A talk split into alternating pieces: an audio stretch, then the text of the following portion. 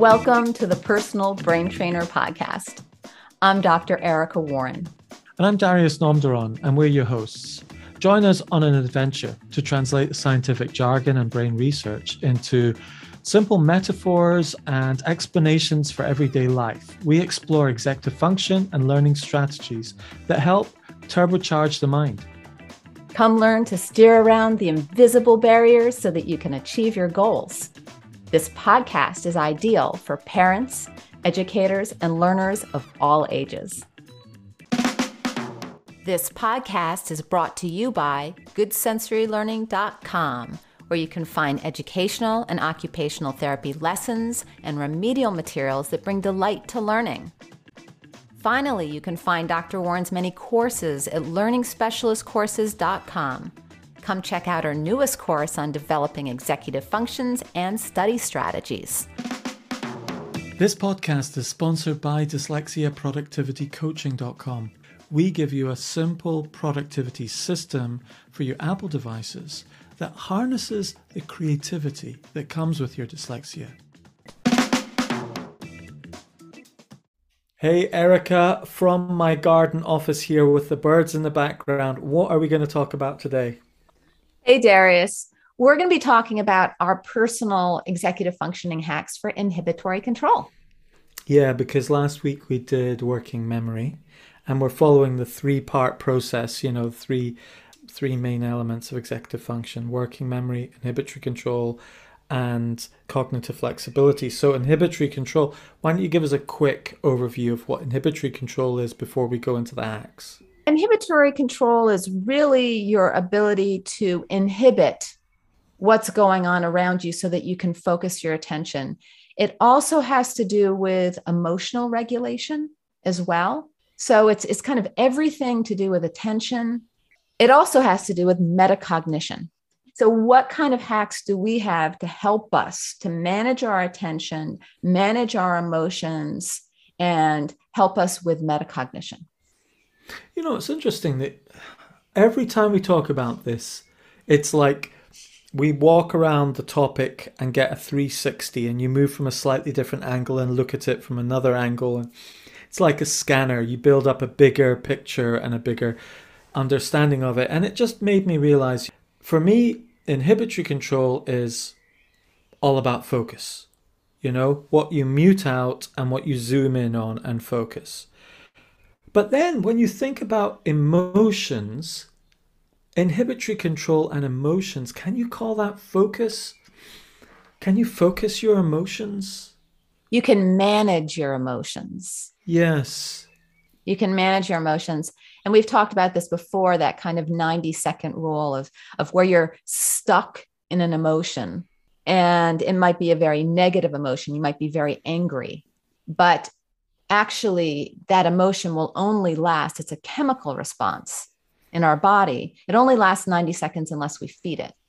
But the other interesting thing about that emotional control is another piece that I really love that's in the research, and I've, I've found it even personally to be extraordinarily beneficial, is that sometimes we're in the emotion.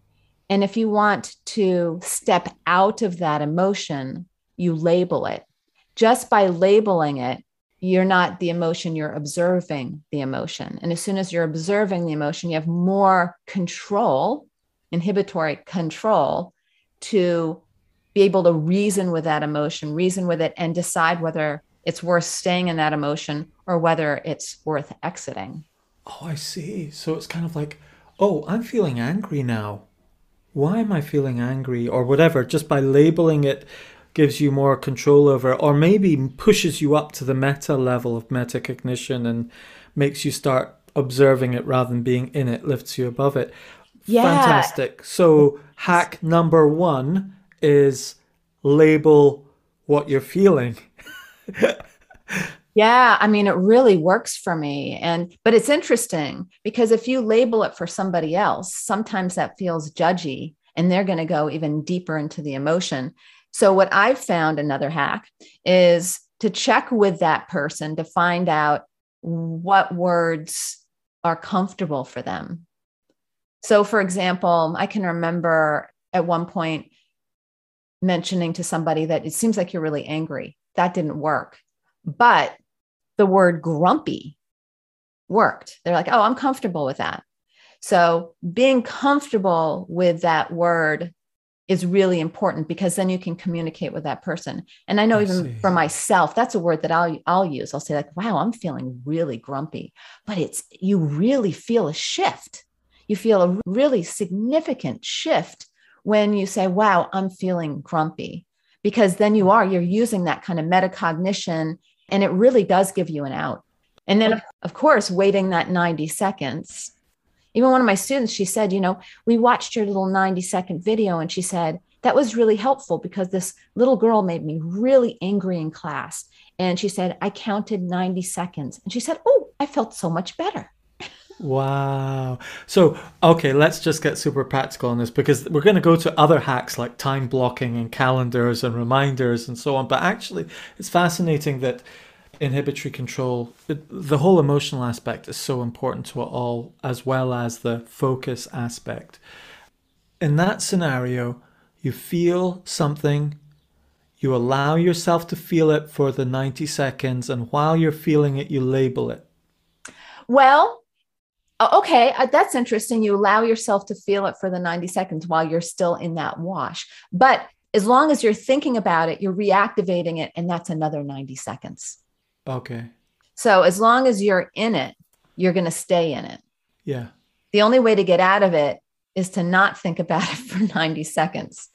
One of the commitments we make in this podcast is to try and turn things into understandable metaphors. And the metaphor I'm seeing here is it's like a wave. Okay, if you're surfing or you're in the sea, you know, you can go out to the sea, you experience an emotion, it's a wave, it's going to crash, it's going to hit you, and it's going to pass. And the key thing is how you respond to that wave.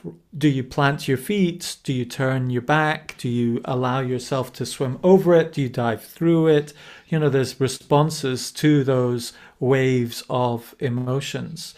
And so, sort of inhibitory control is kind of like, would could be the term of how do you surf those waves or how do you you know respond to the waves of emotions that come?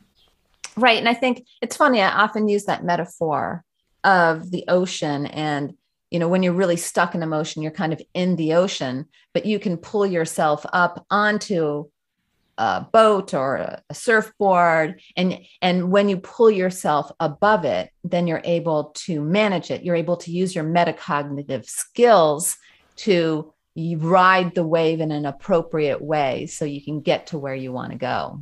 Oh, can I segue then to a raft? Okay.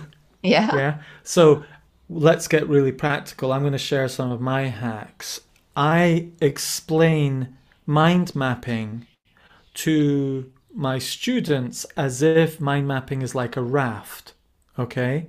So imagine you have to swim through you're you go to school and you're taught how to swim you know how to read how to write. These are reading and writing swimming through information. But i don't resonate with lots of written words or lots of writing. So i like to map. And for me mapping is like a raft. I can go onto it i can doodle i can draw branches etc i can connect everything and it's a tool that helps me float on this ocean of information, you know? And so, in a way, with inhibitory control, we often need tools that help us navigate that water, whether it's a raft or a paddle board or a motorboat or whatever it is you're choosing as your tool. So, what kind of tools do you use, Erica? What are your hacks for you know inhibitory control? Popping up for me in this moment is is physical physical hacks in the sense of you know i face a wall. Yeah. so i don't have a lot of visual noise around me. However i do have a window that brings in a lot of light above me. The light is important. I'm also looking up slightly at my screen which is also supposed to benefit because it keeps you alert and awake so I can look through the window, but I only see the treetops. and there are not a lot of distractions there. It's it's just kind of actually a nice place to look if I want to be thinking, so to speak. And then, you know, on either side, I don't have a lot of movement or issues. And that really helps me big time because it really limits the amount of particularly visual noise. Auditory noise I deal with because I'm in one end of my house. I can shut my door. I put my dogs outside. I turn off the doggy doorbell. I let everybody know if there are people around, I'm going in. Please don't disturb me. So, you know, there are a lot of kind of those physical and and preparing the environment. You know, when we do these podcasts, I have to make sure that I unplug Alexa, that I turn off my notifications. You know, even then you'll every now and then hear a little bleep. I'm like, oh, where did that come from? you know what I mean? So uh, it's it's hard to completely turn everything off, but the more you can turn off, the better. I think because you really want to to be unitasking. You don't want to be multitasking. Anytime you're multitasking or you have visual or auditory distractions, it's really going to get in the way. So we've got a bunch of things we've brainstormed. I'm just going to rattle through them so listeners can see what's coming up. We've got time blocking, using a calendar, having Up reminders. There. What is time blocking? I absolutely love time blocking. Time blocking is simply blocking out a certain amount of time on your calendar. So the principle is if it's not scheduled, it won't get done. And the principle of time blocking is that to do lists don't help you get stuff done. They help you remember what to get done, but time blocking and your calendar does. So I think a 25 minute time block's a very helpful space of time. It's a Pomodoro technique where you chunk something down into a block of time that you can get done within that period of time. You put it in your calendar, and then you've got your commitments for the day and you know that they're manageable. Beautiful. Beautiful. Yeah, I think the key word there is commitment, that you're making a commitment. Because, you know, sometimes I'll just be bopping around from thing to thing on my to do list, but that's not always very efficient. What's better is to really block a very specific time for a very specific thing and not try to, you know, if you're on your way to go do something, don't let those other things that pop up pull you away from that commitment. Yeah. So it's like making a an appointment with yourself. And I think calendar is very important for me. I, I, I don't want to come across like I'm super organized. I am definitely not. I do the minimum organization required not to let people down, basically. um, but I find my calendar really more and more useful all the time. And I have to, it's an effort of will for me to use the calendar. I forget to use the calendar. And a lot of my clients, I help people, adults with dyslexia and ADHD in the UK here and America, but we forget to even open up our calendar. And sometimes it's like you need a calendar notification which says open calendar and read at like nine o'clock in the morning or 8 a.m. or something. And it doesn't alert, and you're like, oh yeah, I better open up my calendar and read it. I've gone to the next level. I've got a personal assistant who I sit down with at 9:45 every day and just go th- for 15 minutes or 7 minutes and just say what are my tasks, what are my calendar. And I hate doing it. I, I love it's great doing it with with her, but you know, I, I it's not natural for me. I'm I'm a natural improviser, but there's a limit to how much you can cast off inhibitory control and just improvise as you go along. Because one of the things that I find is I often forget to do the things I really want to do. And it's the tyranny of the urgent, isn't it? The loudest shouting thing gets the, the squeaky wheel gets oiled, the, thing that shouts the most gets dealt with, but what's important often gets overlooked. And this this leads me on to the Eisenhower matrix. I mean, Do you use the Eisenhower matrix? Have you ever heard of it? I'm thinking of a matrix, but I don't know if it's the same one. What do you think? So, President Eisenhower, when he organized his time, he would have four segments and he would say, important or not important was the main divider. Okay, is this important or is this not important?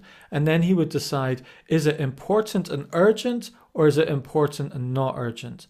And then there's other things that are not important and urgent and not important and not urgent, you know? And right, you, so it's the four blocks. And it's so interesting. Four blocks.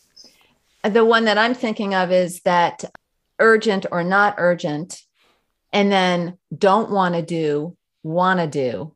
Ah, yes, yes.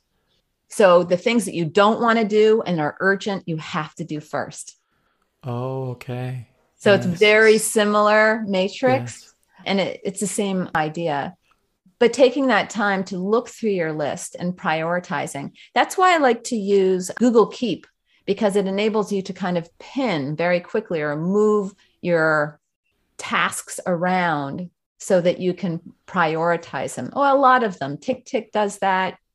I'm sure you have some other. Yeah, I use Asana at the moment. I mean, it's not perfect, but I use Asana. And so I've got my inbox in Asana. And then from my inbox, I have four categories of important, urgent, important, not urgent, you know, not important and urgent. I, I, I still haven't found very many things that are not important and urgent. But those are normally, yeah, anyway. Yeah, that's time blocking, calendars. And wait, I've got to give a shout out to Google Calendar. Oh, yes. I've fallen in love with it. I've absolutely fallen in love with it because they've made it better. Yeah. I abandoned it for a long time. These little features that make me so happy. Oh, go tell.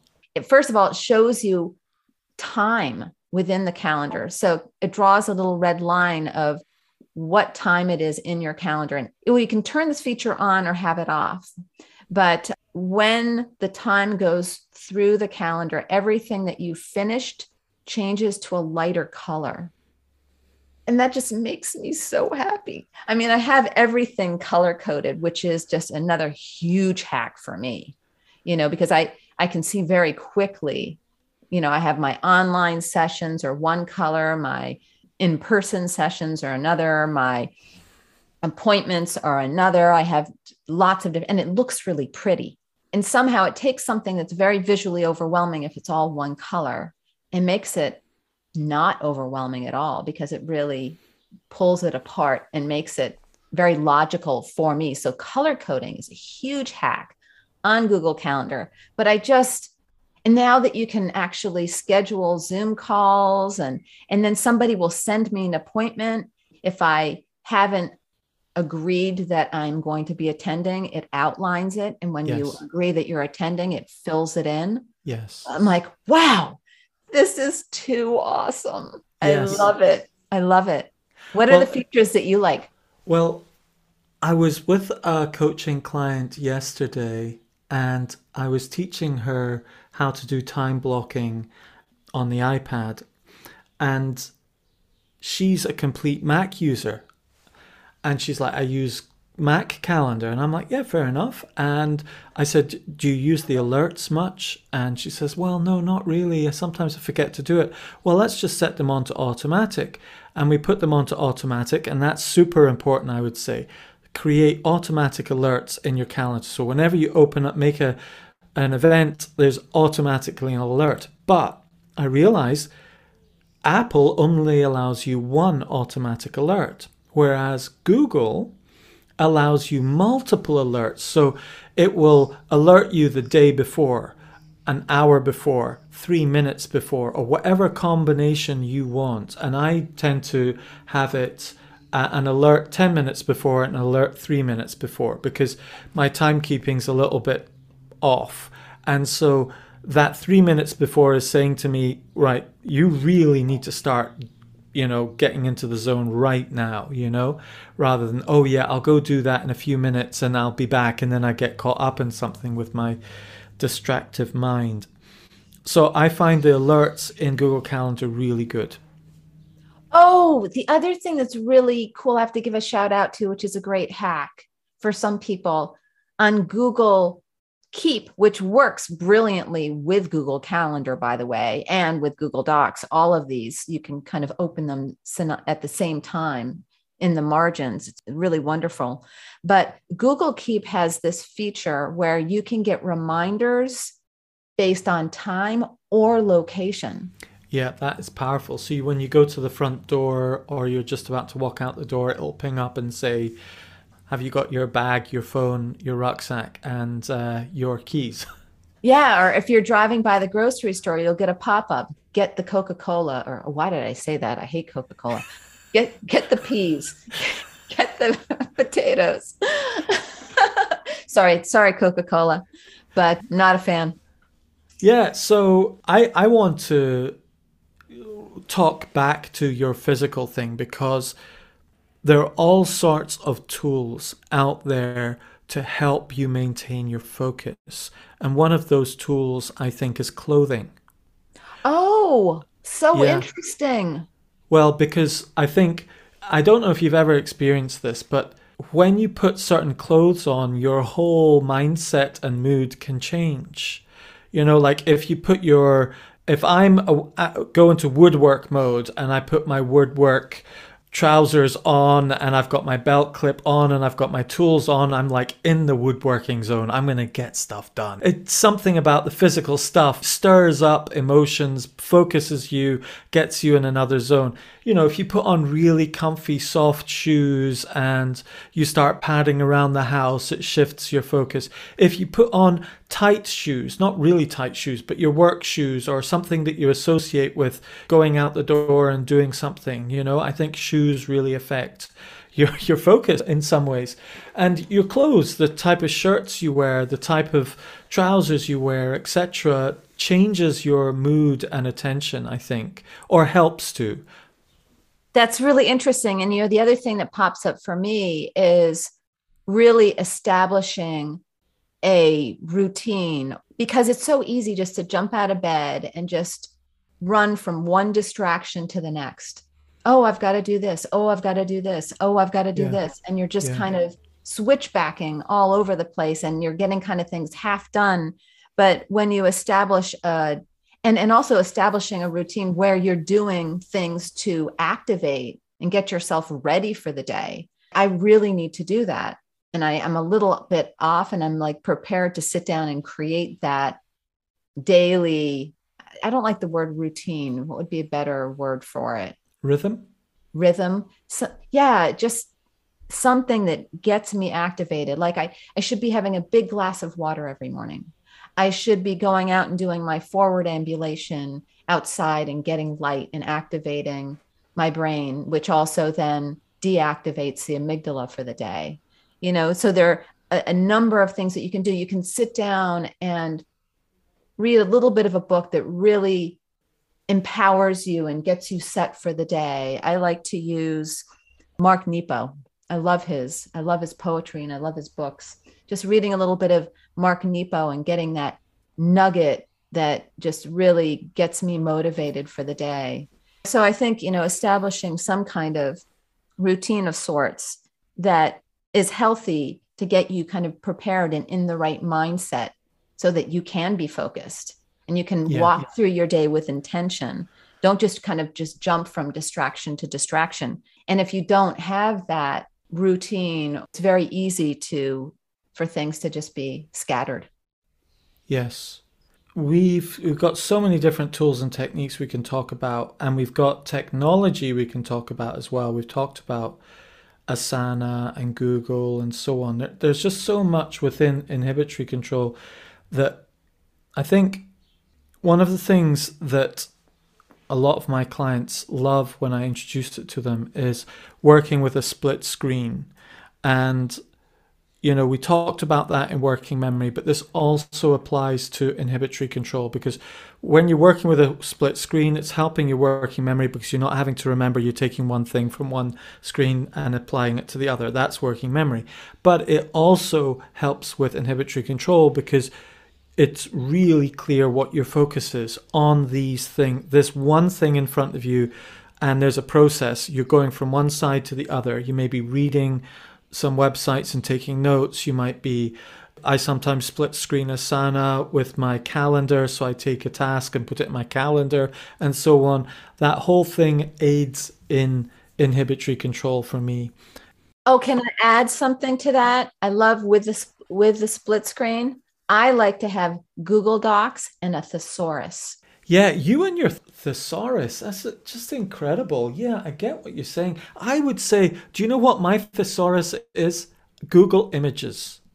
Google Images. How is that yeah. a source? It's a visual thesaurus. So I would put the thing that I'm thinking about into Google Images.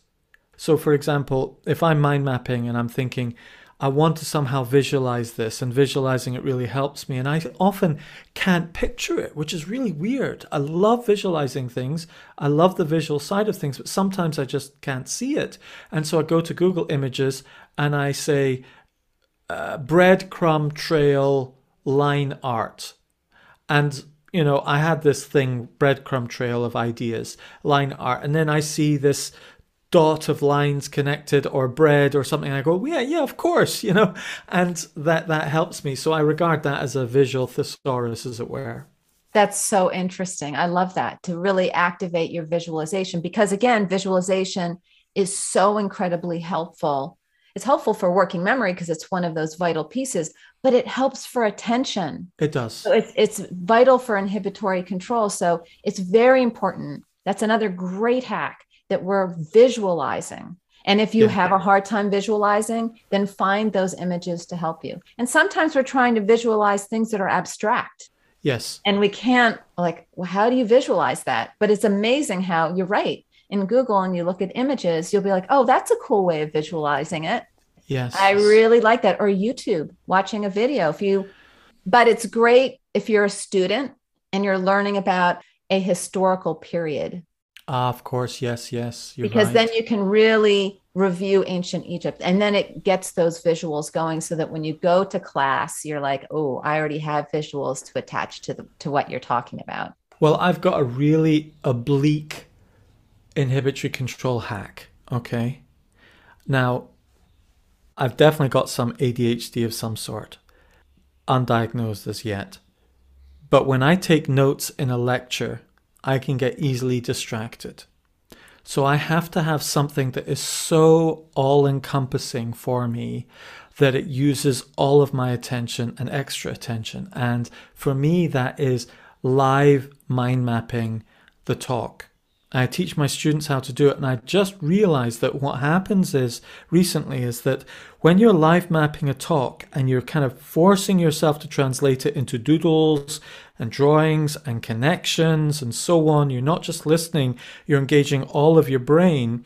That when it gets boring, I maintain my concentration because it's this tool that is focusing me rather than the the speaker and I can see other people are fading out, but I'm still in the zone.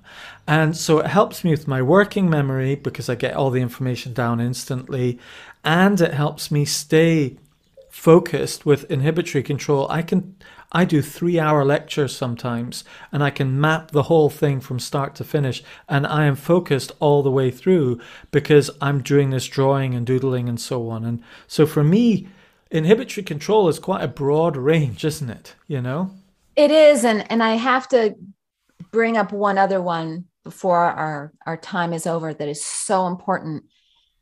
A great hack, particularly for kids in the classroom, are FM systems. And these are systems that actually create uh, that the place, excuse me, that place a microphone under the teacher and sends the audio directly to the students so that it's louder. They're not as many auditory distractions between where the teacher is and where they are. And just having that clear audio can be really really helpful. And then of course you know you can always use which is a similar hack noise canceling. Airpods or headphones can help to block out any of those distractions because some people are really distracted by noises and then there are those that will put blare music And you're like, well, how could that help? Because it blocks out unexpected noise, because it's the unexpected noise that is distracting for some people. I personally can't have music on. That's distracting for me. But for other people, I'll never forget the student I had that listened to heavy metal. And he said, That's what works for me. And I was like, I don't believe you. And we put it on and he showed me. And I was like, That's amazing because I have no idea what you just did because I'm so distracted. but it's very individualized. And it's very, very common for people to push what works for them on others and not be open to something that doesn't work for them. And so it's really, really important that if you are trying to help your students or your children or your partner, that you give them the flexibility to have their own hacks because they may not be the same as yours. Yeah, and these hacks are super important even in the workplace. I mean, inhibitory control in the workplace is key. And we should do a specific talk about Zoom and executive function, doing Zoom calls and executive function, because I've got thoughts on sound quality, the visuals, sharing, all, all the different dynamics that happen within Zoom and how to do executive function with, within a virtual environment is, is a whole nother realm in and of itself. You know, where the position, the camera's positioned, where are you looking, where are they looking, eye contact, all sorts of stuff we should talk about as well. But why don't we do that in our next episode? Yeah, let's, let's do that. Let's zoom into Zoom. Yeah, zoom into Zoom. And we'll do let's do a second part on this as well. You know, a follow one part for this. This has been a short half hour session today. We'd normally go for another 40, 15 minutes, but I have a meeting uh, with an app developer in a few minutes' time. So we'll do a part two on this one.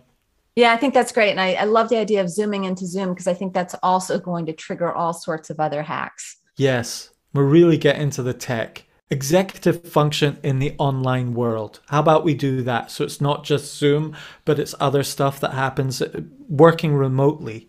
Executive function and remote work. How about we do that? Sounds good to me. Let's Great. do it. Great. Well, see you next week for that. Excellent. Thanks, Darius. Thanks, Erica. Bye. Bye. Thank you for joining our conversation here at the Personal Brain Trainer Podcast. This is Dr. Erica Warren. And this is Darius Namdaran. You can check out our show notes for links to resources mentioned in the podcast. And please leave us a review and share us on social media. Just take a screenshot and post it up on your social. And until next time, see ya.